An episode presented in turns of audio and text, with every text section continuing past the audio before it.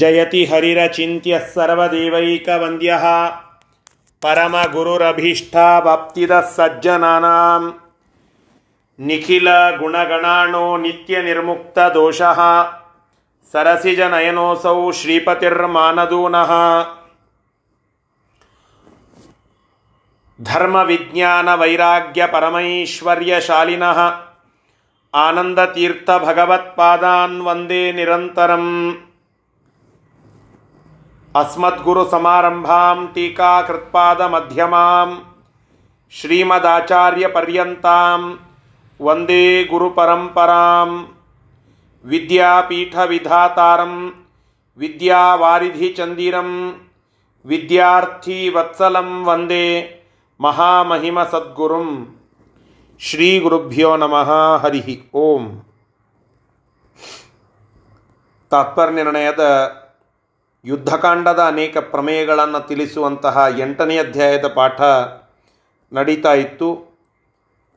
ಅಲ್ಲಿ ಇಂದ್ರಜಿತ ನಾಗಪಾಶವನ್ನು ಬಿಟ್ಟಿದ್ದಾನೆ.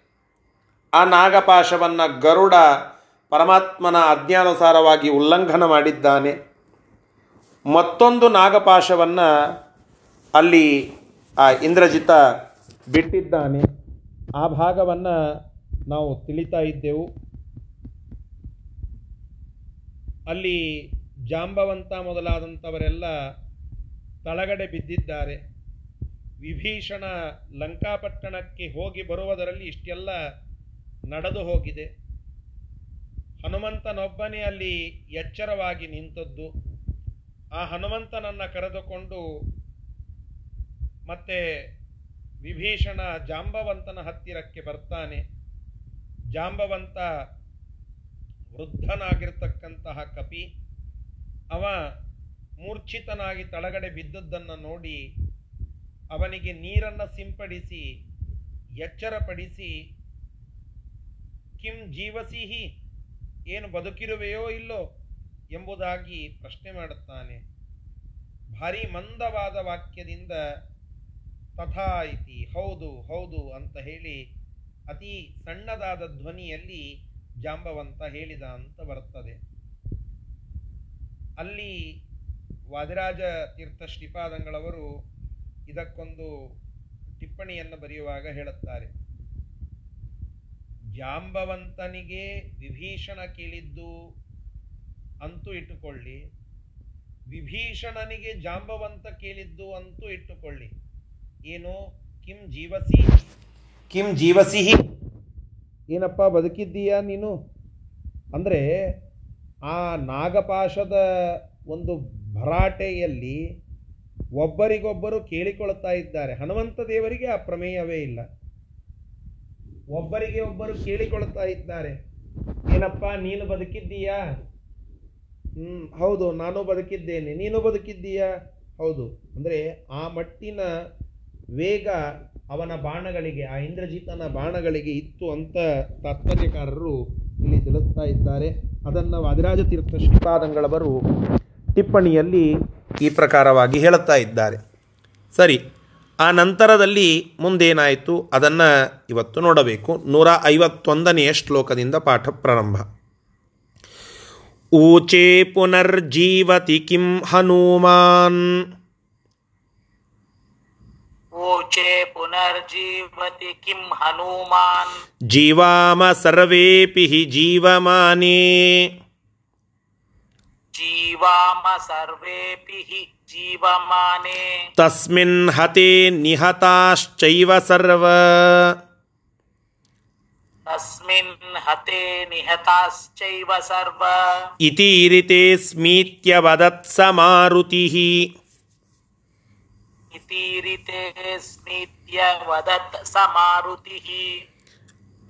ಮತ್ತೆ ಜಾಂಬವಂತ ಸ್ವಲ್ಪ ಎಚ್ಚರಗೊಂಡು ತಾನು ಮಾತನಾಡುವ ಸ್ಥಿತಿಗೆ ಬಂದು ಮತ್ತೆ ಹೇಳುತ್ತಾನಂತೆ. ಅಂದರೆ ಸಣ್ಣ ಧ್ವನಿಯಲ್ಲಿ ಹೌದು ಅಂತಂದಿದ್ದ ಸ್ವಲ್ಪ ಎದ್ದು ಕೂತು ಎಚ್ಚರವಾಗಿ ಮತ್ತೆ ಊಚೆ ಮಾತನಾಡಿದ. ಏನಂತ ಹೇಳಿದ ಅಂತಂದರೆ ಹನುಮಂತ ಬದುಕಿದ್ದಾನೆ ತಾನೆ. ನೋಡಿ, ಜಾಂಬವಂತನಿಗೆ ಎಷ್ಟು ವಿಶ್ವಾಸ ಅಂತ ಹೇಳಿ.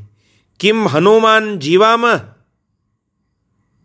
ಹನುಮಾನ್ ಜೀವಾಮ ಸರ್ವೇಪಿ ಜೀವಮಾನೆ. ಹನುಮಂತ ಒಬ್ಬ, ಏನೂ ತೊಂದರೆಯಾಗಿ ಅಲ್ಲಿ ಉಳದ ಅಂತಂದರೆ ಸಾಕು. ನಾವೆಲ್ಲ ಬದುಕಿದಂತೆಯೇ ಅರ್ಥ. ಜಾಂಬವಂತ ಹೇಳುತ್ತಾ ಇದ್ದಾನೆ.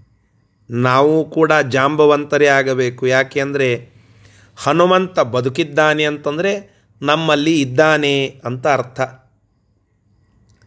ಹನುಮಂತ ನಮ್ಮಲ್ಲಿ ಇದ್ದಾನೆ ಅರ್ಥಾತ್ ಪ್ರಾಣದೇವರು ನಮ್ಮಲ್ಲಿ ಇದ್ದಾರೆ ಅಂದರೆ ಮುಗಿದೋಯ್ತು ನಾವು ಜೀವಂತವಾಗಿ ಇದ್ದೇವೆ ಅಂತಲೇ ತಾತ್ಪರ್ಯ.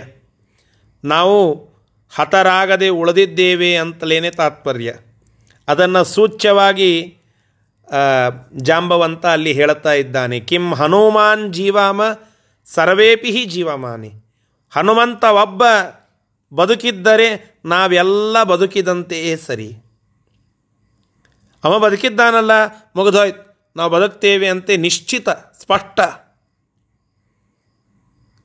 ಇದು ಆ ಜಾಂಬವಂತನ ಮಾತಿನಲ್ಲಿ ಹನುಮಂತ ದೇವರ ಮೇಲೆ ಇಟ್ಟಿರುವ ಭರವಸೆಯಂತಹದ್ದು ಅಂತ ವ್ಯಕ್ತವಾಗ್ತಾ ಇದೆ. ಈ ಪ್ರಕಾರವಾದಂತಹ ಮಾತುಗಳನ್ನು ಆಡಿ, ಅವ ತಸ್ಮಿನ್ ಹತೆ ನಿಹತಾಶ್ಚೈವ ಸರ್ವ. ಆ ಹನುಮಂತನಿಗೆ ಏನಾದರೂ ತೊಂದರೆಯಾಗಿ ಅವ ಹತನಾಗಿದ್ದರೆ ನಾವೆಲ್ಲ ಸತ್ತಿದ್ದೇವೆ ಅಂತಲೇ ಅರ್ಥ. ನಮ್ಮಿಂದ ಏನು ಮಾಡಲಿಕ್ಕೆ ಆಗೋದಿಲ್ಲ. ಆ ಎಲ್ಲ ಕಪಿಗಳಿಗೆ ಹನುಮಂತ ದೇವರ ಮೇಲೆ ಅಷ್ಟು ಅಭಿಮಾನ, ಅಷ್ಟು ಭರವಸೆ. ನಾವು ಕೂಡ ಅದೇ ಭರವಸೆಯನ್ನು ಇಟ್ಟುಕೊಳ್ಳಬೇಕು. ಹನುಮಂತ ದೇವರು ನಮ್ಮ ಒಟ್ಟಿಗೆ ಇದ್ದಾರೆ ಅಂತಂದರೆ ನಮ್ಮ ಆಯುಷ್ಯ ಉಂಟು. ಅಕಸ್ಮಾತ್ ನಮ್ಮಿಂದ ಹನುಮಂತ ದೇವರು ಹೊರಗಡೆ ಹೋದರೆ ನಮ್ಮ ಆಯುಷ್ಯ ಅವತ್ತಿಗೆ ಕೊನೆಯಾಯಿತು ಅಂತ ತಾತ್ಪರ್ಯ. ಯಾಕೆ ಆ ಹನುಮಂತ ದೇವರೇ ಅಸು ಅಂದರೆ ನಮ್ಮ ಪ್ರಾಣ. ಅಧಿಕ ಪ್ರಾಣರಾಗಿ ನಮ್ಮಲ್ಲಿ ನಿಂತು ನಮ್ಮ ಯೋಗ್ಯತಾನುಸಾರವಾಗಿ ಎಲ್ಲ ಕೆಲಸವನ್ನು ಮಾಡಿಸುವವರು ಅವರೇ. ಅವರಿಲ್ಲದೇ ಇರುವ ದೇಹ ಅದು ಶವ ಮಾತ್ರ ಸರಿ.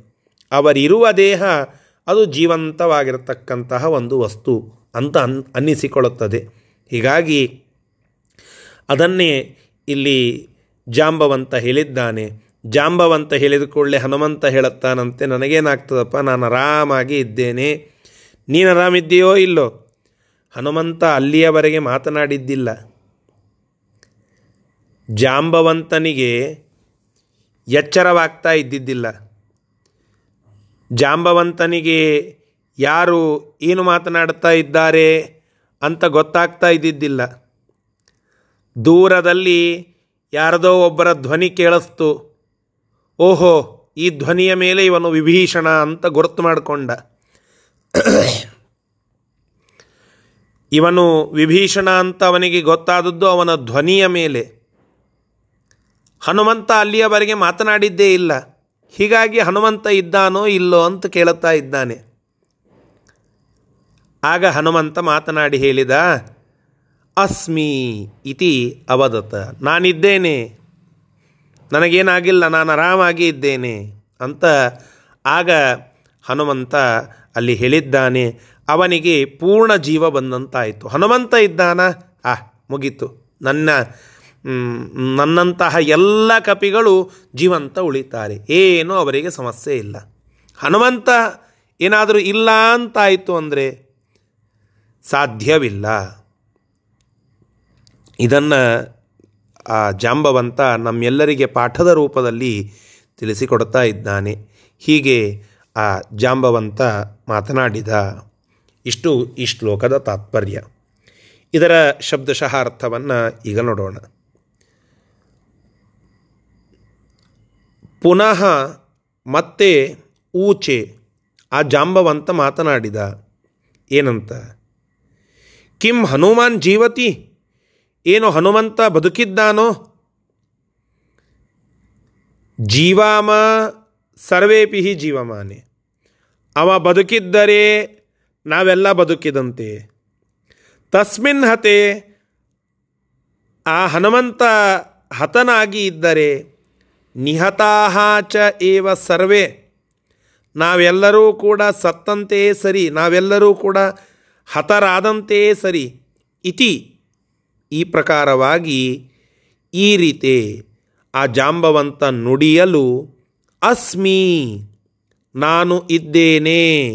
ಇತಿ, ಈ ರೀತಿಯಾಗಿ ಸಹ ಮಾರುತಿ, ಆ ಹನುಮಂತನು ಅವದತ ಜಾಂಬವಂತನಿಗೆ ಹೇಳಿದ ಅಂತ ಈ ಶ್ಲೋಕದ ತಾತ್ಪರ್ಯ. ಮುಂದಿನ ಶ್ಲೋಕ.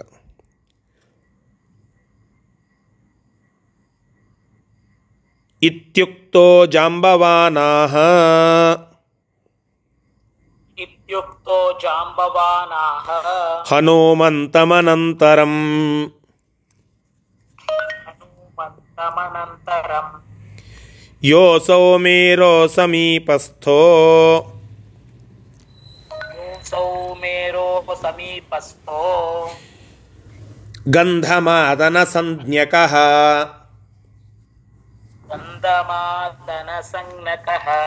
गिर गिरिस्तस्मात् समाहार्यं गिरिस्तस्मात् समाहार्यम् त्वयौषधि चतुष्टयम् त्वयोषधि चतुष्टयम् मृतसञ्जीविनी मुख्या मृतसञ्जीविनी मुख्या सन्धानकरणी परा ಸಂದಾನಕರಣೀ ಪರ. ಸವರ್ಣಕರಣಿ ಚೈವ. ಸವರ್ಣಕರಣಿ ಚೈವ. ವಿಶಲ್ಯಕರಣೀ ಚ ಕರಣೀತಿ ಚ ವಿಶಲ್ಯಕರಣೀತಿ ಚ ನೋಡಿ ಆಗ ಹನುಮಂತ ಬದುಕಿದ್ದಾನೆ ಅಂತ ನಾನಿದ್ದೇನೆ ಅಸ್ಮಿ ಅಂತ ಹೇಳಿ ಹೇಳಿದಾಗ ಜಾಂಬವಂತನಿಗೆ ಜೀವ ಬಂದಂತಾಯಿತು, ಪೂರ್ಣ ಜೀವ ಅಲ್ಲಿ ಬಂದಂತಾಯಿತು. ಆಗ ಜಾಂಬವಂತ ಹೇಳಿದ, ನೋಡಪ್ಪ, ನಮ್ಮ ಎಲ್ಲ ಕಪಿಗಳು ಸೋತು ಮೂರ್ಛಿತರಾಗಿ ತಳಗಡೆ ಬಿದ್ದಿದ್ದಾರೆ. ಇವರೆಲ್ಲ ಸಾಯುವ ಸಮೀಪ ಸ್ಥಿತಿಯಲ್ಲಿ ಇದ್ದಂತೆಯೇ ಸರಿ. ಅಂದರೆ, ಅವರಿನ್ನೇನು ಸತ್ತೇ ಹೋಗಬೇಕು, ಆ ಮಟ್ಟಿಗೆ ಅವರಿಗೆ ಘಾಸಿಯಾಗಿದೆ. ಇವರನ್ನು ಎಬ್ಬಿಸಿ ಕೂಡಿಸುವ ಶಕ್ತಿ ಇರುವುದು ಆ ಔಷಧಿಗಳಿಗೆ ಮಾತ್ರ. ಯಾವ ಔಷಧಿ ಅಂತಂದರೆ ಮೇರು ಪರ್ವತ ಏನಿದೆ, ಅದರ ಸಮೀಪದಲ್ಲಿ ಒಂದು ಗಂಧಮಾದನ ಪರ್ವತ ಅಂತ ಇದೆ. ಆ ಗಂಧಮಾದನ ಪರ್ವತದಲ್ಲಿ ಒಂದು ನಾಲ್ಕು ಔಷಧಗಳು ಇವೆ. ಒಂದು ಮೃತ ಸಂಜೀವಿನಿ. ಅಂತ ಅದಕ್ಕೆ ಹೆಸರು. ಎರಡು ಸಂಧಾನಕರಣಿ ಅಂತ ಎರಡನೆಯದ್ದರ ಹೆಸರು. ಮೂರನೆಯದ್ದು ಸವರ್ಣಕರಣಿ, ನಾಲ್ಕನೆಯದ್ದು ವಿಶಲ್ಯಕರಣಿ ಅಂತ ಹೇಳಿ. ಹೀಗೆ ನಾಲ್ಕು ರೀತಿಯಾದಂತಹ ಔಷಧಿಗಳು ಆ ಗಂಧಮಾದನ ಪರ್ವತದಲ್ಲಿ ಇದೆ. ಅವುಗಳನ್ನು ತೆಗೆದುಕೊಂಡು ಬಂದರೆ ಇವರು ಬದುಕ್ತಾರೆ. ಇಲ್ಲದಿದ್ದರೆ ಆಗೋದಿಲ್ಲ. ನೋಡಿ, ಜಾಂಬವಂತ ಎಷ್ಟು ಜಾಣ ಮೊದಲಿಗೆ ಹನುಮಂತ ಇದ್ದಾನೋ ಇಲ್ಲೋ ಅಂತ ಖಾತ್ರಿ ಮಾಡಿಕೊಂಡ. ಮೊದಲಿಗೇನೆ ಇದನ್ನು ಹೇಳಲಿಲ್ಲ. ಯಾಕೆ? ವಿಭೀಷಣನಿಂದ ಇದನ್ನು ತರುವುದು ಅಸಾಧ್ಯ ಅಂತ ಅವನಿಗೆ ಪೂರ್ಣ ಚರವಿತ ಚರವಣ. ಬಲ್ಲಂತಹ ವಿಷಯವೇ ಸರಿ. ಅನಂತರದಲ್ಲಿ ಈ ಮಾತುಗಳನ್ನು ಹೇಳಿದ. ಓಹೋ, ಹನುಮಂತ ಇದ್ದಾನೆ. ಅಂದರೆ ನಿಶ್ಚಿತವಾಗಿ ಈ ಕಾರ್ಯ ಸಾಧ್ಯ. ಆ ಮಟ್ಟಿನ ನಂಬಿಕೆ ಹನುಮಂತ ದೇವರ ಮೇಲೆ, ಆ ಜಾಂಬವಂತನಿಗೆ. ಹೀಗೆ ಹೇಳಿದಾಗ ಹನುಮಂತ ದೇವರು ಮುಂದೇನು ಮಾಡುತ್ತಾರೆ ಎಂಬುದನ್ನೇ ಮುಂದಿನ ಶ್ಲೋಕದಲ್ಲಿ ಹೇಳುತ್ತಾ ಇದ್ದಾರೆ. ಇಲ್ಲಿ ಟಿಪ್ಪಣಿಕಾರರು ಬರೀತಾರೆ, ಆಯಾ ಅನೇಕ ಔಷಧಿಗಳನ್ನು ನಾವು ಕೇಳಿದ್ವಲ್ಲ, ನಾಲ್ಕು ಮುಖ್ಯ ಔಷಧಿಗಳನ್ನು. ಅವನ್ಯಾಕೆ ಹೇಳಿದ್ದಾರೆ? ಈಗ ನಾವು ಯಾವುದೋ ಒಂದು ಗುಳಿಗೆ ತಗೋತೇವೆ. ಆ ಗುಳಿಗೆಯನ್ನು ಯಾಕೆ ಹೇಳಿದ್ದಾರೆ ಅಂತನ್ನುವ ವಿಷಯವನ್ನು ತಿಳ್ಕೊಳ್ಳುತ್ತೇವಲ್ಲ ಅದರ ಕಂಟೆಂಟ್ ಏನು? ಅದರ ಫಂಕ್ಷನ್ ಏನು? ಅದರ ಕಾರ್ಯ ಏನು? ಅದನ್ನು ತಿಳ್ಕೊಳ್ಳುತ್ತೇವಲ್ಲ ಅದನ್ನು ತಿಳಿದುಕೊಂಡು ಆ ಔಷಧಿಯನ್ನು ನುಂಗ್ತೇವೆ. ಕಂಟೆಂಟ್ ಗೊತ್ತಿರಲಾರ್ದೆ, ಅದರಿಂದ ಏನಾಗ್ತದೆ ಅಂತನ್ನುವುದರ ಪರಿಜ್ಞಾನ ಇಲ್ಲದೆ ನಾವು ಆ ಔಷಧಿಯ ಬಗ್ಗೆ ತಿಳಿದುಕೊಳ್ಳಲಿಕ್ಕೆ ಸಾಧ್ಯ ಇಲ್ಲ. ಹೀಗಾಗಿ ಅವುಗಳ ಮಹತ್ವವನ್ನು ತಿಳಿಸ್ತಾ ಇದ್ದಾರೆ ಇಲ್ಲಿ. ನಾಲ್ಕು ಔಷಧ ಹೇಳಿದರು. ಮೃತ ಸಂಜೀವಿನಿ ಮುಖ್ಯ. ಮುಖ್ಯವಾಗಿ ಮೃತ ಸಂಜೀವಿನಿ. ಏನು ಈ ಮೃತ ಸಂಜೀವಿನಿಯ ಕಾರ್ಯ ಅಂತಂದರೆ, ಯಾವ ವ್ಯಕ್ತಿ ಸತ್ತಿರ್ತಾನೋ ಅವನನ್ನು ಮರಳಿ ಬದುಕಿಸುವಂತಹದ್ದು. ಅದೊಂದು ದೊಡ್ಡದಾದಂತಹ ಔಷಧ. ಎಲ್ಲರಿಗೂ ನಾಟೋದಿಲ್ಲ. ಅದು ಪರಮಾತ್ಮನ ಅನುಗ್ರಹ ಬೇಕು. ಆದರೆ ಅದೊಂದು ಔಷಧ. ಅಚಾನಕ್ಕಾಗಿ, ಅಪಮೃತ್ಯುವಾಗಿ ಒಬ್ಬ ವ್ಯಕ್ತಿ ಸತ್ತು ಹೋಗಿದ್ದ ಅಂತಂದರೆ ಅವನನ್ನು ಮರಳಿ ಬದುಕಿಸ್ಬೋದಾದಂತಹ ಒಂದು ಅದ್ಭುತವಾದಂತಹ, ಅತಿ ರೇರೆಸ್ಟ್ ಆದಂತಹ ಒಂದು ಔಷಧ. ಮೃತ ಸಂಜೀವಿನಿ ಅಂತ ಅದನ್ನು ಕರೀತೇವೆ. ಸಂಧಾನಕರಣಿ ಅಂತ ಎರಡನೆಯದ್ದು. ಏನಾದರೂ ಫ್ರ್ಯಾಕ್ಚರ್ಸ್ಗಳಾಗಿದ್ದರೆ ನಿಮ್ಮ ಅಂಗಗಳು ಮುರಿದು ಬಿದ್ದಿದ್ರೆ, ಅವುಗಳನ್ನು ಜೋಡಿಸ್ಲಿಕ್ಕೆ ಇರತಕ್ಕಂತಹ ಒಂದು ಔಷಧ ಅದು ಸಂಧಾನಕರಣಿ ಅಂತ ಹೇಳಿ. ಇನ್ನು ಸವರ್ಣಕರಣಿ, ಏನು ನಮ್ಮ ಮುಖದ ಮೇಲಿನ ತೇಜಸ್ಸಿರುತ್ತದೋ ಅದನ್ನು ನಮ್ಮ ಆರೋಗ್ಯ ಕಡಿಮೆಯಾದಾಗ ಕಡಿಮೆ ಆದಾಗ, ಅಂದರೆ ಒಳ್ಳೆಯ ಆರೋಗ್ಯ ಇಲ್ಲದೇ ಇದ್ದಾಗ ಆ ಮುಖದ ಮೇಲಿನ ಒಂದು ಕಾಂತಿ, ತೇಜಸ್ಸು ಅದು ಕಡಿಮೆ ಆಗಿರುತ್ತದೆ. ಅದನ್ನು ಮತ್ತೆ ಮರಳಿ ಕೊಡುವಂತಹದ್ದು ಸವರ್ಣಕರಣಿ ಅಂತ ಹೇಳಿ. ವಿಶಲ್ಯಕರಣಿ ಅಂತ ನಾಲ್ಕನೆಯದ್ದು. ನಮ್ಮ ಶರೀರದಲ್ಲಿ ಏನು ಆಯುಧಗಳ ನಾಟಿ ಹೋಗಿರ್ತಾವೆ, ಅವುಗಳನ್ನು ತೆಗೆದು ಆ ಗಾಯ ಮಾಯುವಂತೆ ಮಾಡುವಂತಹ ಒಂದು ಔಷಧಿ ವಿಶಲ್ಯಕರಣಿ ಅಂತ ಇವೆಲ್ಲ ಸಸಿಗಳು. ಆ ಔಷಧೀಯ ಸಸ್ಯಗಳು, ಅವುಗಳನ್ನು ಎಲ್ಲಿ ಹುಡುಕಾಡಬೇಕು ಗಂಧಮಾದನ ಪರ್ವತದೊಳಗೆ. ಅದೆಲ್ಲದ ಮೇರು ಪರ್ವತದೊಳಗದ. ಎಷ್ಟೋ ದೂರ ಇರತಕ್ಕಂತಹ ಎರಡು ಸಾವಿರ ಯೋಜನಾ ಅಂತ ಬರೀತಾರೆ. ಗಂಧಮಾದನ ಪರ್ವತವೇ ಎರಡು ಸಾವಿರ ಯೋಜನ ವಿಸ್ತಾರ ಆದದ್ದಂತೆ. ಅಂತಹ ಒಂದು ವಿಸ್ತಾರವಾಗಿರತಕ್ಕಂತಹ ಗಂಧಮಾದನ ಪರ್ವತ ಅದು ಎಲ್ಲೋ ಒಂದು ಕಡೆಗೆ ಇದೆ. ಅಲ್ಲಿ ಇರತಕ್ಕಂತಹ ಗಂಧಮಾದನ ಪರ್ವತದಲ್ಲಿ ಯಾವುದೋ ಒಂದು ಮೂಲೆಯಲ್ಲಿ ಈ ನಾಲ್ಕು ಔಷಧೀಯ ಸಸ್ಯಗಳಿವೆ. ಅವುಗಳನ್ನು ತೆಗೆದುಕೊಂಡು ಬಂದು ಅವುಗಳನ್ನು ಈ ಕಪಿಗಳಿಗೆ ಕೊಡಬೇಕು. ಅಂದರೆ ಅವರು ಬದುಕ್ತಾರೆ. ಈ ಕಾರ್ಯ ಸಾಮಾನ್ಯರಿಂದ ಸಾಧ್ಯನ.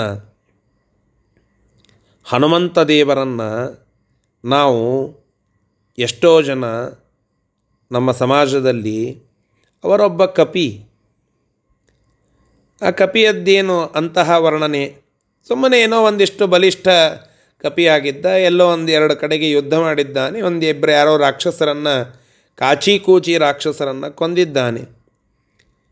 ಯಾಕೆ ಅವರನ್ನು ಅಷ್ಟು ಹೊಗಳುತ್ತೀರಾ? ಅಷ್ಟು ಆರಾಧನೆ ಮಾಡುವಂತಹ ವಿಷಯವೇನಲ್ಲ. ಅವರು ಒಬ್ಬ ಸಾಮಾನ್ಯ ಕಪಿ, ಸುಗ್ರೀವನ ಆಸ್ಥಾನದಲ್ಲಿ ಇದ್ದರು ರಾಮಾಯಣದ ಯುದ್ಧದ ಪ್ರಸಂಗದಲ್ಲಿ ಬಲಿಷ್ಠ ಅನ್ನೋದಕ್ಕೆ ಒಂದು ಎರಡು ಮೂರು ಕಡೆಗೆ ಅವರ ಒಂದು ಬಲಾಢ್ಯತೆಯ ಪ್ರ, ಪ್ರದರ್ಶನವೂ ಆದದ್ದುಂಟು. ಬಲಾಢ್ಯತೆಯ ಪ್ರದರ್ಶನ ಅಲ್ಲ ಇದು. ಇದೊಂದು ದೊಡ್ಡದಾದಂತಹ ಟಾಸ್ಕ್. ಯಾರಿಂದಲೂ ಮಾಡಲಿಕ್ಕಾಗದೇ ಇರುವ ಒಂದು ಅದ್ಭುತವಾದ ಒಂದು ಟಾಸ್ಕ್. ಎಂತಹ ಟಾಸ್ಕ್ ನೋಡ್ರಿ. ಕ್ಷಿಪ್ತ್ವ ಪಶ್ಚಾತ್ ಸಲೀಲಂ ಶತಮ ತುಲಮತೆ ಯೋಜನ ನಾಂಸ ಉಚ್ಚ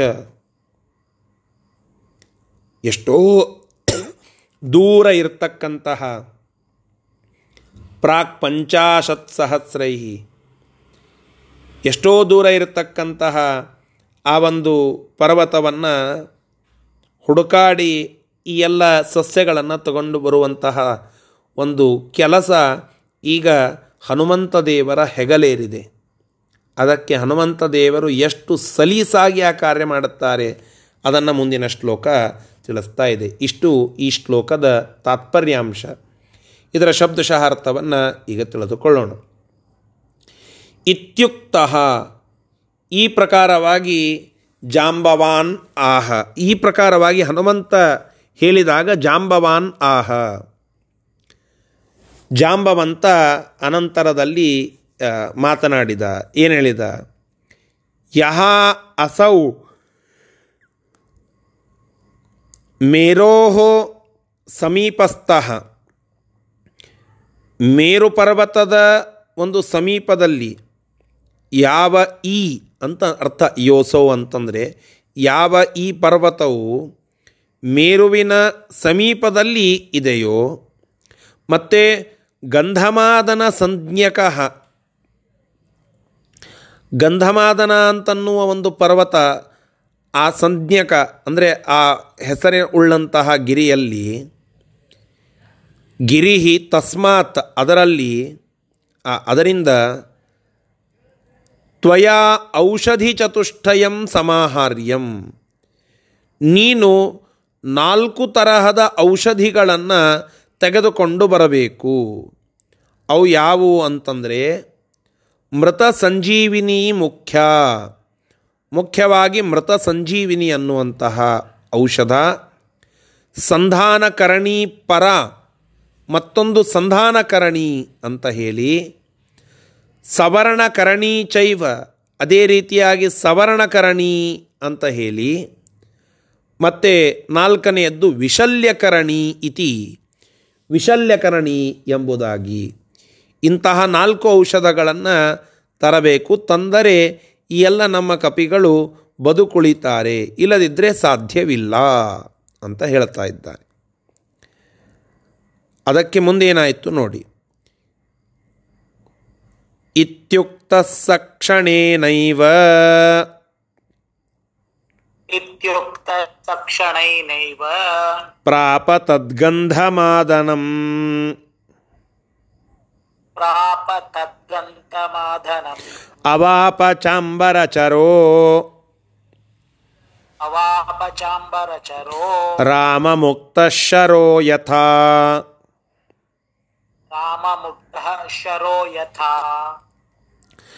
ಜಾಂಬವಂತ ಇಷ್ಟೆಲ್ಲ ಮಾತನಾಡಿದ ಇತ್ಯುಕ್ತ ಇದನ್ನೆಲ್ಲ ಹೇಳಿದ. ಇದನ್ನು ಹೇಳಿ ಮುಗಿಸಿದ್ದಿಲ್ಲ ಇನ್ನ ಅಷ್ಟರಲ್ಲಿ ತದ್ ಗಂಧಮಾಧನಂ ಪ್ರಾಪ. ಆ ಗಂಧಮಾದನ ಪರ್ವತವನ್ನು ಪರಮಾತ್ಮ ಹನುಮಂತ ದೇವರು ಮುಟ್ಟಿಬಿಟ್ರು, ಅಲ್ಲಿಗೆ ನೆಗೆದರು ಅಂತ ಹೇಳ್ತಾ ಇದ್ದಾರೆ. ಅದು ಹೆಂಗೆ ನೆಗೆದರು ಅಂತ ಕೇಳಿದರೆ ಅದಕ್ಕೊಂದು ಉಪಮಾ ಕೊಡ್ತಾ ಇದ್ದಾರೆ. ಅವಾಪ ಚಾಂಬರಚರೋ ರಾಮಮುಕ್ತಶರೋ ಯಥ. ರಾಮನಿಂದ ಬಿಡಲ್ಪಟ್ಟಂತಹ ಬಾಣದಂತೆ ಆ ಹನುಮಂತ ದೇವರು ಗಗನದಲ್ಲಿ ಚಲನ ಮಾಡಿ ಪರ್ವತವನ್ನು ಕ್ಷಣ ಕಾಲದಲ್ಲಿ ತಲುಪಿಬಿಟ್ರಂತೆ. ಒಂದೇ ಒಂದು ಕ್ಷಣ ಆ ಪರ್ವತವನ್ನು ಮುಟ್ಟಿಬಿಟ್ಟಿದ್ದಾರೆ. ಎಂತಹ ಸಾಮರ್ಥ್ಯ ನೋಡಿ.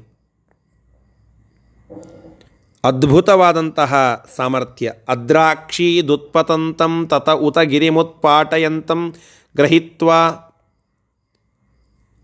ಆ ಶ್ಲೋಕದಲ್ಲಿ ಏಕಕ್ಷಣೇನೈವ ಅಂತ ತಿಳಿಸ್ತಾ ಇದ್ದಾರೆ ತ್ರಿವಿಕ್ರಮ ಪಂಡಿತಾಚಾರ್ಯರು. ಇದನ್ನೆಲ್ಲ ಮಾಡಿದ್ದು ಏಕಕ್ಷಣದಲ್ಲಿ, ಕ್ಷಣಾರ್ಧದಲ್ಲಿ ಹೋಗಿ ಇನ್ನುಳಿದ ಕ್ಷಣಾರ್ಧದಲ್ಲಿ ಬಂದು ಕ್ಷಣ ಮಾತ್ರದಲ್ಲಿಯೇ ಆ ಗಂಧಮಾದನ ಪರ್ವತಕ್ಕೆ ಹೋಗಿಬಿಟ್ರು ಅಂತ ಹೇಳುತ್ತಾ ಇದ್ದಾರೆ. ಇದು ಆ ಹನುಮಂತ ದೇವರ ಸಾಮರ್ಥ್ಯದ ದ್ಯೋತಕ. ಹನುಮಂತ ದೇವರ ಬಲಾಢ್ಯತಾ ಯಾವ ಮಟ್ಟಿಗೆ ಇತ್ತು ಅಂತಂದರೆ ಈ ಮಟ್ಟಿಗೆ, ಸದೃಷ್ಟಾಂತ. ದೃಷ್ಟಾಂತ ಸಮೇತವಾಗಿ ತಿಳಿಸ್ತಾ ಇದ್ದಾರೆ. ಅವರ ಶಕ್ತಿ ಅಂತಹದ್ದು, ಅವರ ಸಾಮರ್ಥ್ಯ ಅಂತಹದ್ದು ಅಂತ ಇಲ್ಲಿ ನಾವು ತಿಳಿದುಕೊಳ್ಳಬೇಕು. ಇಷ್ಟು ಅಲ್ಲಿ ಆದಂತಹ ಪ್ರಮೇಯ. ಇದರ ಶಬ್ದಶಃ ಅರ್ಥ. ಇತ್ಯುಕ್ತ ಈ ಪ್ರಕಾರವಾಗಿ ಜಾಂಬವಂತ ಹೇಳಿದ ನಂತರದಲ್ಲಿ ಸಹ ಆ ಹನುಮಂತ ಕ್ಷಣೇನೈವ ಕ್ಷಣ ಮಾತ್ರದಲ್ಲಿಯೇನೆ ತದ್ಗಂಧಮಾದನಂ ಪ್ರಾಪ. ಆ ಗಂಧಮಾದನ ಪರ್ವತವನ್ನು ಮುಟ್ಟಿದರು, ಹೊಂದಿದರು ಅಂತ ಅರ್ಥ. ಚ ಅಂಬರಚರಹ ಅವಾಪ. ಆ ಗಗನ ಮಾರ್ಗದಲ್ಲಿ ಅಂಬರ ಅಂತಂದರೆ ಗಗನ. ಅಲ್ಲಿ ಚಲನ ಮಾಡತಕ್ಕಂಥ, ಚರ ಅಂದರೆ ಚಲನ. ಚಲನ ಮಾಡತಕ್ ಮಾಡತಕ್ಕಂಥವರಾಗಿ ಆ ಕ್ಷಣದಲ್ಲಿ ಆ ಒಂದು ಗಂಧಮಾದನ ಪರ್ವತವನ್ನು ತಲುಪಿದರು. ಎಲ್ಲಿದು ಎಲ್ಲಿ ಲೆಕ್ಕ ಹಾಕಿ. ಇವರಿದ್ದದ್ದು ಲಂಕಾಪಟ್ಟಣದಲ್ಲಿ ಈಗ. ದಕ್, ನಮ್ಮ ಭಾರತದ ದಕ್ಷಿಣ ಭಾಗದ ನಂತರದಲ್ಲಿ ಬರುವಂತಹ ಒಂದು ಭಾಗ, ಲಂಕಾ ಭಾಗ.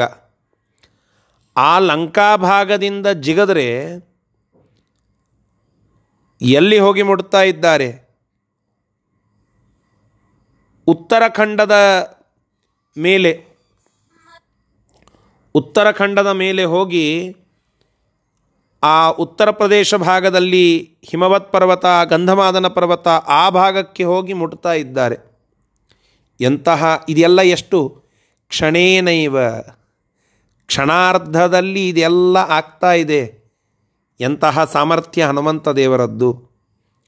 ಇವೆಲ್ಲವನ್ನು ನಾವು ಹನುಮತ್ ಜಯಂತಿ ದಿನ ಮುಖ್ಯವಾಗಿ ನಿತ್ಯದಲ್ಲಿಯೂ ಕೂಡ ಸ್ಮರಣ ಮಾಡುತ್ತಾ ಇರಬೇಕು. ಗಾಯತ್ರಿಯನ್ನು ಮಾಡುವಾಗ ಜೀವೋತ್ತಮರಾದಂತಹ ಆ ಹನುಮಂತ ದೇವರ ಸಾಮರ್ಥ್ಯ ಎಂತಹದ್ದು ಅಂತಂದರೆ ಇದನ್ನು ಚಿಂತನ ಮಾಡಿ. ವಾಯುಸ್ತುತಿ ಪುರುಷರು ಅನ್ನುವಾಗ ಈ ಚಿಂತನವನ್ನು ನೀವೆಲ್ಲ ಮಾಡಿ. ಮುಖ್ಯವಾಗಿ ಎರಡು ಶ್ಲೋಕಗಳು ಪ್ರಾಕ್ಪಂಚಾಶತ್ಸಹಸ್ರೈರ್ ಆ ಶ್ಲೋಕ, ಕ್ಷಿಪ್ತಾ ಪಶ್, ಕ್ಷಿಪ್ತ್ವಾ ಪಶ್ಚಾತ್ಸಲೀಲಂ ಅಂತನ್ನುವ ಶ್ಲೋಕ. ಈ ಎರಡೂ ಶ್ಲೋಕವನ್ನು ಅನ್ನುವಾಗ ಈ ಚಿಂತನ ನಮ್ಮ ತಲೆಗೆ ಬರಲಿ, ನಮ್ಮ ಬುದ್ಧಿಗತವಾಗಿ ಅದು ಬರಲಿ. ಅದು ಬಂದರೆ ಸಾರ್ಥವಾಗಿ ನಾವು ವಾಯುಸ್ತುತಿಯನ್ನು ಪಾರಾಯಣ ಮಾಡಿದಂತೆ ಆಗ್ತದೆ. ಸ್ತ್ರೀಯರು ಕೂಡ ಹನುಮಂತ ದೇವರ ಕುರಿತಾಗಿ ಇರುವ ಅನೇಕ ವಿಷಯಗಳನ್ನು ಪದ್ಯ ರೂಪದಲ್ಲಿ, ಗದ್ಯ ರೂಪದಲ್ಲಿ ಹೇಳುವಾಗ, ಪಾರಾಯಣ ಮಾಡುವಾಗ, ಮಧ್ವನಾಮವನ್ನು ಅನ್ನುವಾಗ ಈ ಚಿಂತನ ನಿಮ್ಮ ತಲೆಗೆ ಬಂತಂದರೆ ಅದು ಸಾರ್ಥಕವಾದಂತಹ ಪಾರಾಯಣ ಅಂತ ಅನ್ನಿಸಿಕೊಳ್ಳುತ್ತದೆ. ಅದು ಹನುಮಂತ ದೇವರ ಆ್ಯಕ್ಚುವಲ್ ಆದಂತಹ ಸ್ತುತಿ ಅಂತ ಅನ್ನಿಸಿಕೊಳ್ಳುತ್ತದೆ. ಮಾಂತ್ರಿಕವಾಗಿ ನಮ್ಮ ಬಾಯಿಯಿಂದ ಮಂತ್ರಗಳು ಅಥವಾ ಸ್ತೋತ್ರಗಳು ಹೊರಡುತ್ತಾ ಇದ್ದು ಅಂತಂದರೆ ಅದು ಪುಣ್ಯವನ್ನು ಕೊಡುತ್ತದೆ. ಆ ಮಂತ್ರಗಳ ಉಚ್ಚಾರಣದಿಂದ ಪುಣ್ಯ ಉಂಟು. ಆದರೆ ಹೆಚ್ಚಿನ ಪುಣ್ಯ ಬರೋದು ಅದರ ಅನುಸಂಧಾನದಿಂದ. ಇಂತಹ ಎಲ್ಲ ವಿಚಾರಗಳು ನಮ್ಮ ಬುದ್ಧಿಯಲ್ಲಿ ಬಂದು ಆ ಮಂತ್ರಗಳು ತನ್ನಿಂದ ತಾನೇ ಬಾಯಿಯಿಂದ ಬರ್ತಾ ಇದ್ದರೆ ಅಲ್ಲಿ ಆ ಅನುಸಂಧಾನಕ್ಕೆ ಹೆಚ್ಚಿನ ಮಹತ್ವ ಕೊಟ್ಟು ಪರಮಾತ್ಮ ವಿಶಿಷ್ಟ ಪುಣ್ಯವನ್ನು ಕೊಡುತ್ತಾನೆ ಅಂತ ತಾತ್ಪರ್ಯವನ್ನು ನಾವಿಲ್ಲಿ ತಿಳಿಯಬೇಕು. ಹೀಗಾಗಿ ಈ ವಿಷಯಗಳನ್ನೆಲ್ಲ ಚಿಂತನ ಮಾಡುತ್ತಾ ಪಾರಾಯಣವನ್ನು ಮಾಡಿ. ಈ ಶ್ಲೋಕದ ಶಬ್ದಶಃ ಅರ್ಥ ಈ ಪ್ರಕಾರವಾಗಿ ಇದೆ. ಯಥಾ ರಾಮಮುಕ್ತ ಶರು. ಅಂದರೆ ಅಂಬರಚರ ಅವಾಪ ಅಂತ ಹೇಳಿದ್ರಲ್ಲ, ಹೇಗೆ ಅಂತ ಕೇಳಿದರೆ ಯಥಾ ಯಾವ ರೀತಿಯಾಗಿ ಅಂದರೆ ರಾಮಮುಕ್ತ ಶರ. ರಾಮನಿಂದ ಬಿಡಲ್ಪಟ್ಟ ಒಂದು ಬಾಣ. ಹೇಗೆ ಆಕಾಶವನ್ನು ಲೀಲಾಜಾಲವಾಗಿ ಕ್ಷಣಾರ್ಧದಲ್ಲಿ ಮುಟ್ಟಿ ಮುಂದೆ ಆ ಶತ್ರುಪಾಳಯಕ್ಕೆ ಹೋಗಿಬಿಡುತ್ತದೋ, ಅಷ್ಟೇ ಸಲೀಸಾಗಿ, ಅಷ್ಟೇ ಲೀಲಾಜಾಲವಾಗಿ ಹನುಮಂತ ದೇವರು ತಾವೇ ರಾಮನಿಂದ ಬಿಡಲ್ಪಟ್ಟ ಬಾಣವೇನೋ ಎನ್ನುವಂತೆ. ಮತ್ತೆ ಅಲ್ಲಿ ಹೋಗಿ ಆ ಭಾಗವನ್ನು ಮುಟ್ಟಿದರು ಅಂತ ನಾವು ಕೇಳುತ್ತಾ ಇದ್ದೇವೆ. ಅಷ್ಟು ಸರಳವಾಗಿ ಆ ಭಾಗವನ್ನು ಅವರು ಮುಟ್ಟಿದ್ದಾರೆ. ಅನಂತರದಲ್ಲಿ ಮುಂದೆ ಏನಾಯಿತು ಅಂತ ಮುಂದಿನ ಶ್ಲೋಕ ನಮಗೆ ತಿಳಿಸಿಕೊಡುತ್ತಾ ಇದೆ. ಅದನ್ನು ನೋಡೋಣ. ಅಂತರ್ಹಿತಾಶ್ಚೌ ಅಂತರ್ಹಿತಾಶ್ಚೌಷಧೀಸ್ತು.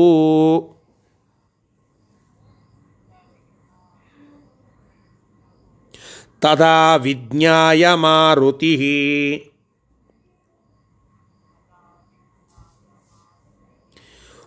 ಉದ್ಬಬರ್ಹಗಿರಿಂ ಕ್ರೋಧಾತ್.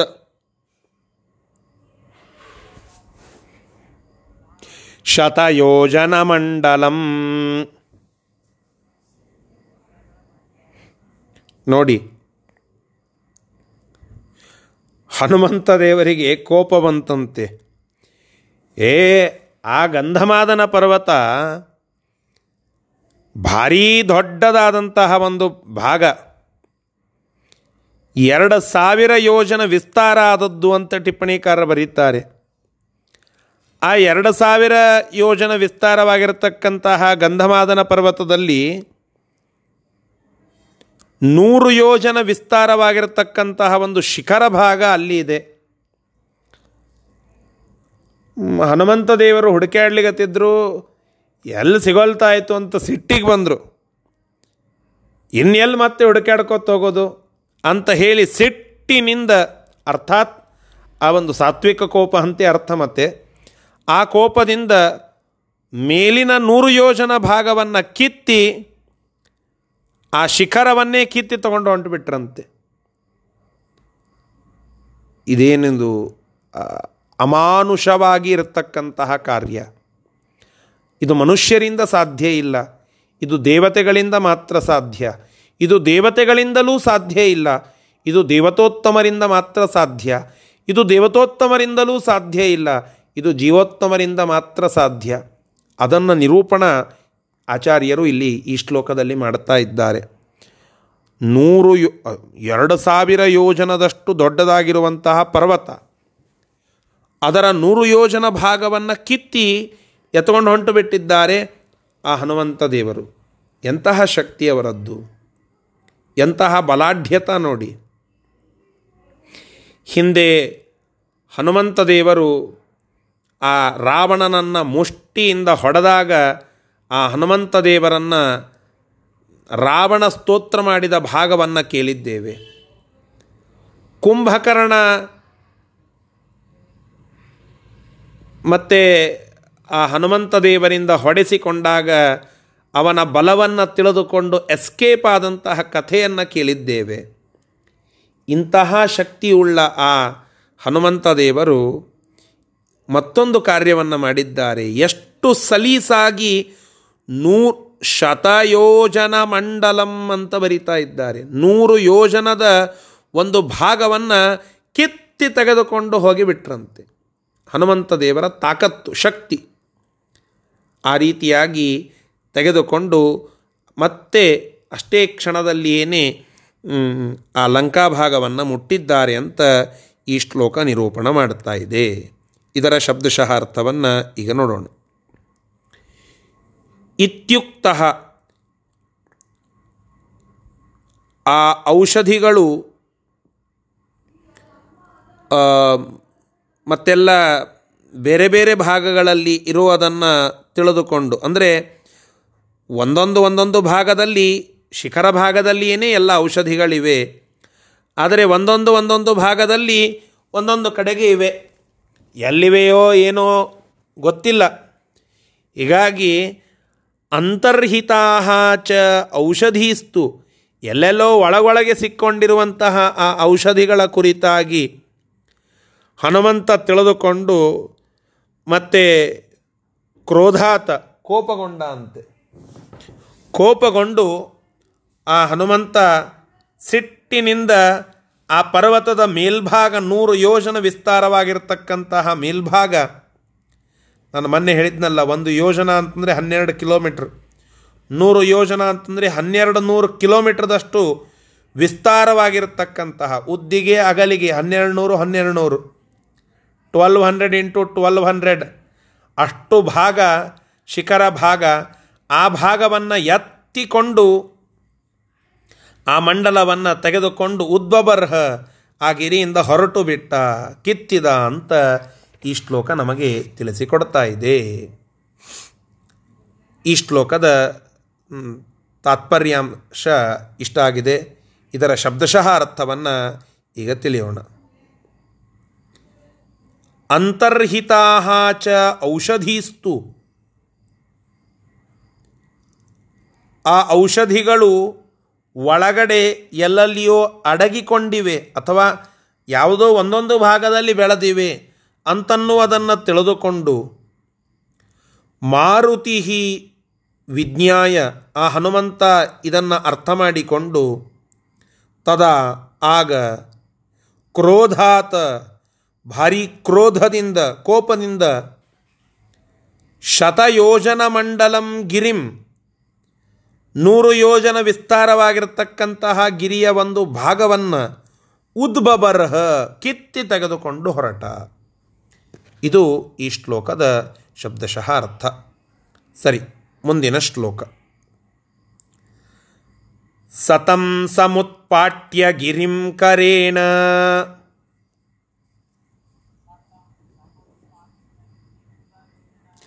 प्रतोलयित्वा बलदेवसूनुः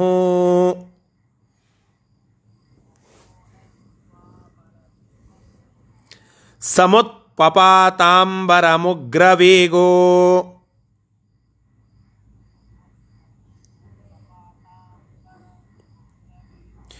यथा हरिश्चक्रधरस्त्रिविक्रमे।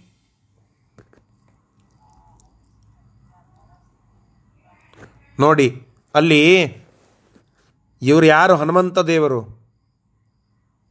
ಬಲದೇವ ಸೋನುಹು ಅಂತ ಬರೀತಾರೆ. ಬಲಕ್ಕೆ ಅಭಿಮಾನಿಗಳಾಗಿರತಕ್ಕಂತಹ ವಾಯುದೇವರ ಪುತ್ರ, ವಾಯುಪುತ್ರ ಈ ಹನುಮಂತ.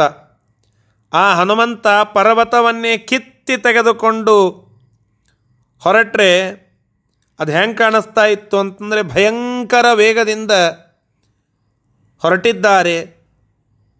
ಪರಮಾತ್ಮ ಹಿಂದೆ ಚಕ್ರಧಾರಿಯಾಗಿರತಕ್ಕಂತಹ ಶ್ರೀಹರಿ ತ್ರಿವಿಕ್ರಮ ಅವತಾರವನ್ನು ಏನು ತೆಗೆದುಕೊಂಡ, ಆಗ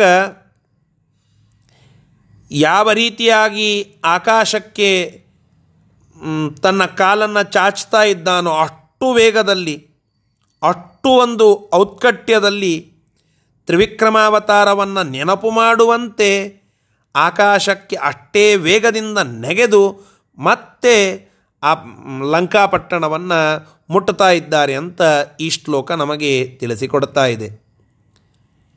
ಮೇರು ಮತ್ತು ಲಂಕೆಗಳ ಒಂದು ವಿಸ್ತೀರ್ಣ ಅಥವಾ ಅದರ ಡಿಸ್ಟನ್ಸ್ ಎಷ್ಟಿದೆ ಅಂತಂದರೆ ಇಲ್ಲಿ ಟಿಪ್ಪಣಿಕಾರರು ಬರೀತಾರೆ, ಪಂಚಾಶತ್ ಸಹಸ್ರ ಯೋಜನ ಪರ್ಯಂತಂ. ಐವತ್ತು ಸಾವಿರ ಯೋಜನ ಪರ್ಯಂತವಾಗಿ ಅಷ್ಟು ದೂರ ಮೇರು ಪರ್ವತ ಟು ಲಂಕಾ ಲಂಕಾಪಟ್ಟಣ ಅಷ್ಟು ಡಿಸ್ಟನ್ಸ್ ಇದೆ. ಐವತ್ತು ಸಾವಿರ ಯೋಜನ ದೂರ. ಯಾವ ಲೆಕ್ಕ, ಏನು ಸುದ್ದಿ, ಆರು ಲಕ್ಷ ಕಿಲೋಮೀಟರ್ಗಳಾಯಿತು. ಅಂತಹ ದೂರದ ಒಂದು ಭಾಗವನ್ನು ಇಷ್ಟು ಸಲೀಸಾಗಿ, ಲೀಲಾಜಾಲವಾಗಿ ದಾಟಿ ಬರ್ತಾರೆ ಅಂತಂದರೆ ಹನುಮಂತ ದೇವರ ಶಕ್ತಿ ಸಾಮರ್ಥ್ಯವನ್ನು ಚಿಂತನ ಮಾಡಿ. ಇದೇ, ಕಪಿವರ ವಪುಷೇ ತೇ ನಮಃ ಕೌಶಲಾಯ. ಇದು ಹನುಮಂತ ದೇವರ ಕೌಶಲ್ಯ. ಅವರ ಒಂದು ಅದ್ಭುತವಾದಂತಹ ಸ್ಕಿಲ್ ಅಂತೇವಲ್ಲ, ಕೌಶಲ, ಅದು ಯಾವ ಭಯಂಕರ ವೇಗ ಅಂತಂದರೆ ಪರಮಾತ್ಮ ತ್ರಿವಿಕ್ರಮಾವತಾರದಲ್ಲಿ ಎಷ್ಟು ಬೇಗನೆ ಬೆಳೆದುಕೊಂಡು ತನ್ನ ಕಾಲನ್ನು ಚಾಚಿ ಆಕಾಶವನ್ನು ಮುಟ್ಟಿದನು ಅಷ್ಟು ವೇಗದಲ್ಲಿ ಬಲಿಚಕ್ರವರ್ತಿ ನೀನು ಗಿಡ್ಡನಾದಂತಹ ಒಬ್ಬ ಬ್ರಾಹ್ಮಣ, ನೀನು ಮೂರು ಪಾದ ಭೂಮಿ ಕೇಳಿದರೆ ಏನಿದು, ಎಷ್ಟು ಹಾಸ್ಯಾಸ್ಪದ ಅಂತ ಅನ್ಲಿಗತ್ತಿದ್ದ ನೀನು ಕೊಟ್ಟರೆ ನೋಡು ಅಂತ ಹೇಳಿ ಪರ ಪರಮಾತ್ಮ ವಾಮನ ರೂಪದಿಂದ ಬಲಿಚಕ್ರವರ್ತಿಗೆ ಹೇಳಿದ. ಅಹಂ ಸಂಪ್ರದದೇ ಅಂತ ಹೇಳಿ ನೀರನ್ನು ಬಿಟ್ಟು ಮೂರು ಪಾದ ಭೂಮಿ ಕೊಡುತ್ತೇನೆ ಅಂತ ಹೇಳಿದ. ನೀರು ಬಿಟ್ಟು ತಲೆ ಮೇಲೆ ಮಾಡಿ ನೋಡುವಷ್ಟರಲ್ಲಿ ಆ ವಾಮನ ರೂಪಿ ಪರಮಾತ್ಮ ಎಷ್ಟು ವೇಗವಾಗಿ ಬೆಳೆದಿದ್ದಾನೆ ಅಂತಂದರೆ ಕ್ಷಣಾರ್ಧದಲ್ಲಿ ಆಕಾಶವನ್ನು ಮುಟ್ಟುವಂತಹ ಶರೀರ ಗಾತ್ರವನ್ನು ಬೆಳೆಸಿಕೊಂಡು ತ್ರಿವಿಕ್ರಮನಾಗಿ ನಿಂತಿದ್ದಾನೆ. ಇದು ಪರಮಾತ್ಮನ ಸೌಂದರ್ಯ. ಇದು ಪರಮಾತ್ಮನ ಅದ್ಭುತತೆ. ಅದಕ್ಕೆ ಹೋಲಿಕೆಯಾಗುವಂತೆ ಎಷ್ಟು ವೇಗವಾಗಿ ತ್ರಿವಿಕ್ರಮ ರೂಪ ಬೆಳೆದು ಅದು ಆಕಾಶವನ್ನು ಮುಟ್ಟಿತೋ ಮೂಲೋಕವನ್ನು ಅದು ಕ್ಷಣಾರ್ಧದಲ್ಲಿ ಯಾವ ರೀತಿಯಾಗಿ ಎಲ್ಲ ಆ ಮೂರು ಲೋಕಗಳನ್ನು ಪಡೆದುಕೊಂಡಿತೋ ಅಷ್ಟೇ ಒಂದು ವೇಗದಿಂದ ಈ ಐವತ್ತು ಸಾವಿರ ಯೋಜನ ವಿಸ್ತೀರ್ಣವಾಗಿರತಕ್ಕಂತಹ ಲಂಕಾಪಟ್ಟಣವನ್ನು, ಮೇರು ಪರ್ವತದಿಂದ ಲಂಕಾಪಟ್ಟಣ ಐವತ್ತು ಸಾವಿರ ಕಿಲೋ, ಐವತ್ತು ಸಾವಿರ ಯೋಜನದಷ್ಟು ದೂರ, ಅಂತಹ ದೂರ ಇರುವಂತಹ ಪಟ್ಟಣವನ್ನು ಕ್ಷಣದಲ್ಲಿಯೇನೇ ಮುಟ್ಟಿಬಿಡುತ್ತಾನೆ. ಹೋಗುವ ಜರ್ನಿ ರಿಟರ್ನ್ ಜರ್ನಿ, ಅಲ್ಲಿ ಆದ ಕೆಲಸ ಎಲ್ಲ ಸೇರಿಸಿ ಒಂದು ಮೂರ್ನಾಲ್ಕು ಕ್ಷಣಗಳು ಇಷ್ಟೇ ಆಗಿವೆ. ಮೂರ್ನಾಲ್ಕು ಸೆಕೆಂಡ್ಸ್ಗಳು ಲೆಕ್ಕ ಹಾಕಿ. ಯಾವುದೋ ಒಂದು ಭಾಗವನ್ನು ನಾವು ಮುಟ್ಟಬೇಕು ಅಂದರೆ ಇವತ್ತಿಷ್ಟೆಲ್ಲ ಟೆಕ್ನಾಲಜಿ ಮುಂದುವರೆದಿದೆ. ಟ್ರಾನ್ಸ್ಪೋರ್ಟ್ ಸಿಸ್ಟಮ್ ಭಾರಿಯಾಗಿದೆ. ಜೀರೋ ಟ್ರಾಫಿಕ್ಕಿನಲ್ಲಿ ಯಾವುದೋ ಒಬ್ಬ ವ್ಯಕ್ತಿ ಹೋಗ್ತಾನೆ ಅಂತಂದರೆ ಬೆಂಗಳೂರಿನ ಯಾವುದೋ ಒಂದು ಭಾಗದಿಂದ ಮತ್ತೊಂದು ಭಾಗಕ್ಕೆ ಹೋಗಬೇಕು ಅಂತಂದ್ರೆ ಎಷ್ಟು ಹೊತ್ತಾಗ್ತದೆ. ಇದು ಮನುಷ್ಯರ ಲೆಕ್ಕ. ಪರಮಾತ್ಮ ಅನ್ನುವ ಒಬ್ಬ ವ್ಯಕ್ತಿ ಅಮಾನುಷನಾಗಿ ಇದ್ದಾನೆ. ಅಮಾನುಷ ಅಂತಂದರೆ ಮನುಷ್ಯನ ಒಂದು ಗುಣಧರ್ಮಗಳು ಅವನಿಗೆ ಇಲ್ಲ. ಇವೆಲ್ಲ ಸೈನ್ಸನ್ನು ಮೀರಿ ಇರುವ ಒಂದು ವಿಷಯ. ವಿಜ್ಞಾನದ ಪರಿಮಿತಿಯನ್ನು ದಾಟಿ ಇರ್ತಕ್ಕಂತಹ ಕೆಲವು ವಿಷಯಗಳು. ಇವುಗಳು ವಿಜ್ಞಾನದಿಂದ ನೀವು ಪ್ರೂವ್ ಮಾಡಿ ಅಂತಂದರೆ ಪ್ರೂವ್ ಮಾಡಲಿಕ್ಕೆ ಆಗೋದಿಲ್ಲ, ಸಾಧ್ಯ ಇಲ್ಲ. ಅಥವಾ ಯಾವುದೋ ಒಂದು ಇತಿಹಾಸದ ಪುರಾವೆಗಳನ್ನು ತೆಗೆದುಕೊಂಡು ಬನ್ನಿ ಅಂತಂದರೆ ಕೆಲವೊಂದಕ್ಕೆ ತೋರಿಸ್ತೇವೆ, ಇನ್ನು ಉಳಿದದ್ದಕ್ಕೆ ನಾವು ಲೇಖನ ರೂಪದ ಪುರಾವೆಗಳೇ ಪುರಾವೆ. ಶ್ರೀಮದಾಚಾರ್ಯರು ಬರೆದದ್ದು, ವಾಲ್ಮೀಕಿ ಋಷಿಗಳು ಬರೆದದ್ದು ಹೀಗೆ ಇರತಕ್ಕಂತಹ ಪುರಾವೆಗಳೇ ಮುಖ್ಯ ಪುರಾವೆ. ಪ್ರತ್ಯಕ್ಷ ಪುರಾವೆ ಇಲ್ಲ ಅಲ್ಲಿ. ಆದರೆ ಇವೆಲ್ಲ ಎಂತಹ ಅದ್ಭುತ ಘಟನೆಗಳು ನೆನಪಿಟ್ಟುಕೊಳ್ಳಿ ಪರಮಾತ್ಮನ ಮತ್ತು ಜೀವೋತ್ತಮರಾಗಿರತಕ್ಕಂತಹ ವಾಯುದೇವರ ಸಾಮರ್ಥ್ಯವನ್ನು ತಿಳಿಸುವ ಒಂದು ಅದ್ಭುತ ಕಾರ್ಯಗಳು. ಐವತ್ತು ಸಾವಿರ ಯೋಜನ ದೂರದ ಲಂಕಾಪಟ್ಟಣವನ್ನು ಲೀಲಾಜಾಲವಾಗಿ ಕ್ಷಣ ಮಾತ್ರದಲ್ಲಿ ದಾಟಿ ಮತ್ತು ಬ, ಮತ್ತೆ ಬಂದು ಬಿಟ್ಟ ಅಂತ ಆ ಹನುಮಂತನ ಪರಾಕ್ರಮದ ವರ್ಣನೆಯನ್ನು ಈ ಶ್ಲೋಕ ಮಾಡ್ತಾ ಇದೆ. ಇದರ ಶಬ್ದಶಃ ಅರ್ಥವನ್ನು ನೋಡಿ ಪಾಠವನ್ನು ಮುಕ್ತಾಯಗೊಳಿಸೋಣ. ಬಲದೇವ ಸೂನು ಬಲಕ್ಕೆ ಅಭಿಮಾನಿಗಳಾಗಿರ್ತಕ್ಕಂತಹ ವಾಯುದೇವರ ಸೂನು ಅವತಾರರಾಗಿರತಕ್ಕಂತಹ, ಅರ್ಥಾತ್ ಪುತ್ರರಾಗಿರತಕ್ಕಂತಹ ಹನುಮಂತ ದೇವರು ತಮ್ ಆ ಪರ್ವತವನ್ ತಮ್ ಗಿರಿಂ ಆ ಪರ್ವತವನ್ನು ಸಮುತ್ಪಾಟ್ಯ ಕರೇಣ. ಸಮುತ್ಪಾಟ್ಯ ಅದನ್ನು ಕಿತ್ತುಕೊಂಡು ಕರೇಣ ತನ್ನ ಕೈಯಿಂದ ಪ್ರತೋಲಯಿತ್ವಾ, ತೂಗಿ, ಅದನ್ನು ತೂಗಿಸಿ, ಭಾರೀ ಉಗ್ರವೇಗೋ, ಅತ್ಯಂತ ಉಗ್ರವಾಗಿರತಕ್ಕಂತಹ ಒಂದು ಸ್ಪೀಡಿನಿಂದ, ವೇಗದಿಂದ ಅಂಬರಂ ಆಕಾಶಕ್ಕೆ, ಆಕಾಶವನ್ನು ಸಮುತ್ಪಪಾತ, ಆ ಆಕಾಶಕ್ಕೆ ನೆಗೆದು ಹೋಗಿಬಿಟ್ರು. ಯಥಾ ಎಷ್ಟು ವೇಗ, ಹೇಗಿತ್ತು ಆ ವೇಗ ಅಂತ ಕೇಳಿದರೆ, ಹರಿಹಿ ಚಕ್ರಧರ ತ್ರಿವಿಕ್ರಮಿ. ಶ್ರೀಹರಿಯು ಚಕ್ರಧಾರಿಯಾಗಿ ಇರತಕ್ಕಂತಹ ಪರಮಾತ್ಮನು ಹಿಂದೆ ತ್ರಿವಿಕ್ರಮಾವತಾರದಲ್ಲಿ ಹೇಗೋ ಹಾಗೆ, ಅಂದರೆ ತ್ರಿವಿಕ್ರಮ ಅವತಾರದಲ್ಲಿ ಹೇಗೆ ವೇಗದಿಂದ ಬೆಳೆದು ಮೂರು ಲೋಕವನ್ನು ಕ್ಷಣ ಬಿಡುವುದರಲ್ಲಿ, ಕಣ್ಣು ಮುಚ್ಚಿ ಕಣ್ಣು ತೆಗೆಯುವುದರಲ್ಲಿ ಆ ಲೋಕಗಳನ್ನೆಲ್ಲ ಆಕ್ರಮಣ ಮಾಡಿ ಪೂರ್ಣ ತನ್ನ ವಶಕ್ಕೆ ಪಡೆದುಕೊಂಡನು ಪರಮಾತ್ಮ. ಅಂತಹ ವೇಗದಲ್ಲಿಯೇ ಹನುಮಂತ ದೇವರು ಕೂಡ ಆ ಐವತ್ತು ಸಾವಿರ ಯೋಜನ ದೂರ ಇರತಕ್ಕಂತಹ ಲಂಕಾಪಟ್ಟಣವನ್ನು ಲೀಲಾಜಾಲವಾಗಿ ಮುಟ್ಟಿದರು ಅಂತ ಈ ಶ್ಲೋಕ ನಮಗೆ ತಿಳಿಸಿಕೊಡ್ತಾ ಇದೆ. ಮುಂದೆ ಏನಾಯಿತು? ಅದನ್ನು ನಾಳೆ ದಿನ ಮತ್ತೆ ಮುಂದುವರಿಸೋಣ. ಶ್ರೀಕೃಷ್ಣಾರ್ಪಣಮಸ್ತು. ಹರಯೇ ನಮಃ.